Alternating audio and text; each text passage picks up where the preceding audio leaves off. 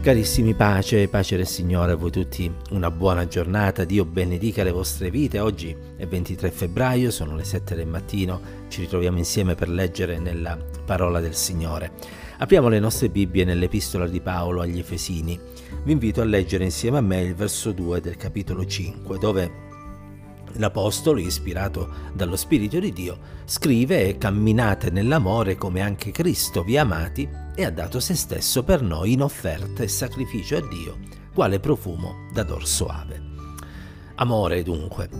Eh, l'amore è qualcosa che mh, mm, oggi viene spesso frainteso come concetto ehm, e dell'amore se ne fa un abuso più che di un uso ma in quanto cristiani vogliamo avere le idee chiare anche riguardo a questo. E proprio per questo è inevitabile che dobbiamo rivolgerci alla parola di Dio per evitare che dell'amore abbiamo un concetto parziale, un concetto oh, in qualche modo oh, annacquato dalle nostre visioni e dalle nostre tradizioni. E l'Apostolo Paolo, ispirato dallo Spirito Santo ancora una volta, nello scrivere ai Corinti dà una definizione dell'amore dopo aver evidenziato nel famoso capitolo 13 che tutto quello che noi facciamo, se non è animato dall'amore, non serve a nulla, egli afferma che l'amore è paziente e benevolo, afferma che l'amore non invidia, non si vanta, non si gonfia, non si comporta in modo sconveniente, non cerca il proprio interesse, non si inasprisce e non addebita il male. Aggiunge che l'amore non gode dell'ingiustizia, ma gioisce con la verità, soffre ogni cosa, crede ogni cosa, spera ogni cosa, sopporta ogni cosa. Quindi capiamo bene che la definizione che la Bibbia dà eh, dell'amore è qualcosa di ben diverso da quello che noi tendiamo a pensare. Ed ecco perché è fondamentale che eh, siamo pronti a, ad abbracciare eh, l'amore in tutta la sua pienezza. Paolo parla di altezza, larghezza, lunghezza e profondità dell'amore di Dio. E mentre l'amore di cui si parla in questo mondo è passionale innanzitutto, l'amore di cui parla la parola di Dio è qualcosa di molto più alto, che passa eh, anche per la rinuncia, per la sofferenza, per la croce. Eh, Dio ci ha talmente amati da dare il suo unigenito figlio affinché chiunque crede in lui non perisca ma abbia vita eterna. E sicuramente la croce è la dimostrazione più grande dell'amore di Dio. E attenzione, se noi vogliamo amare come Egli ci impone di amare, noi dobbiamo essere pronti a nostra volta a passare per la croce non significa che dobbiamo sacrificare la nostra vita in termini fisici e quindi come Cristo essere appesi a un legno e martoriati, ma significa che dobbiamo crocifiggere la nostra vecchia natura, la nostra naturale tendenza al peccato, anche il nostro modo di intendere l'amore per poter dare spazio alla visione biblica dell'amore e quindi a quella concezione che Dio ci presenta nella sua santa e benedetta parola. Quindi per poter realizzare appieno l'amore di Dio dobbiamo essere pronti a scrollarci di dosso ogni forma di eh, sentimentalismo, ogni forma di visione terrena e carnale dell'amore e guardare invece alla persona di Cristo che ha dato la sua vita e che in questo ha dimostrato di amarci in un modo pieno. Eh, nella Bibbia l'amore quindi è qualcosa che si presenta come un dono un dono di se stessi. Dio ha tanto amato il mondo che ha dato. E mm, egli è stato pronto, in altre parole, a farci un dono non di beni materiali, ma proprio della sua vita stessa affinché noi potessimo essere salvati.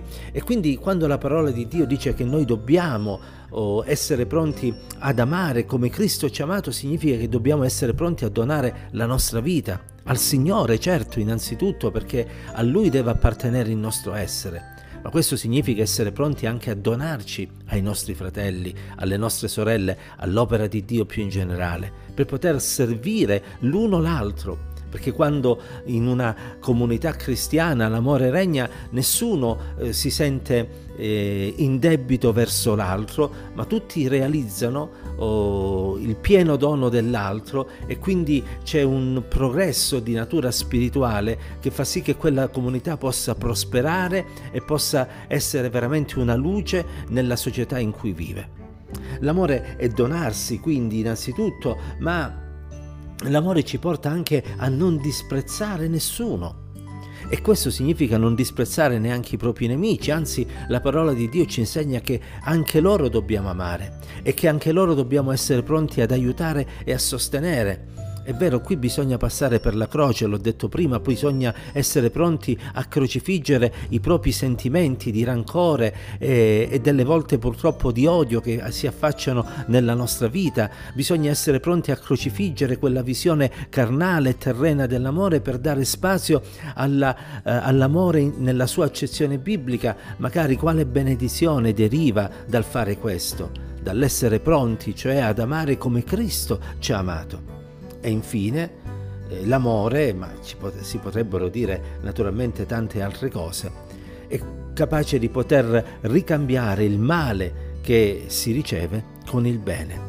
D'altronde Cristo mentre veniva lì su quella croce eh, umiliato, deriso eh, da parte dei farisei, non chiese né eh, praticò la vendetta, ma anzi gridò al Padre e disse perdona loro perché non sanno quello che fanno. E questo modo di amare è lo stesso che Stefano dimostra verso coloro che lo stavano lapidando lì a Gerusalemme. Padre, perdona loro, non imputare loro questo peccato.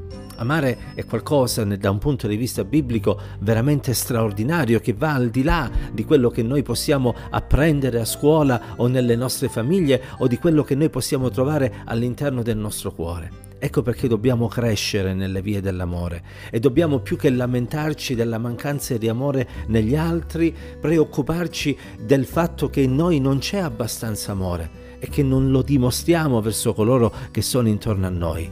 Sì, Paolo dice chiaramente che dobbiamo amarci come Cristo ci ha amati e questo è un camminare secondo lo Spirito perché nelle vie dello Spirito l'amore trionfa e infatti l'amore è uno dei frutti dello Spirito Santo di Dio. Possa il Signore aiutarci, me per primo, a saper riflettere su quello che la parola di Dio insegna riguardo all'amore e a camminare nelle vie dell'amore.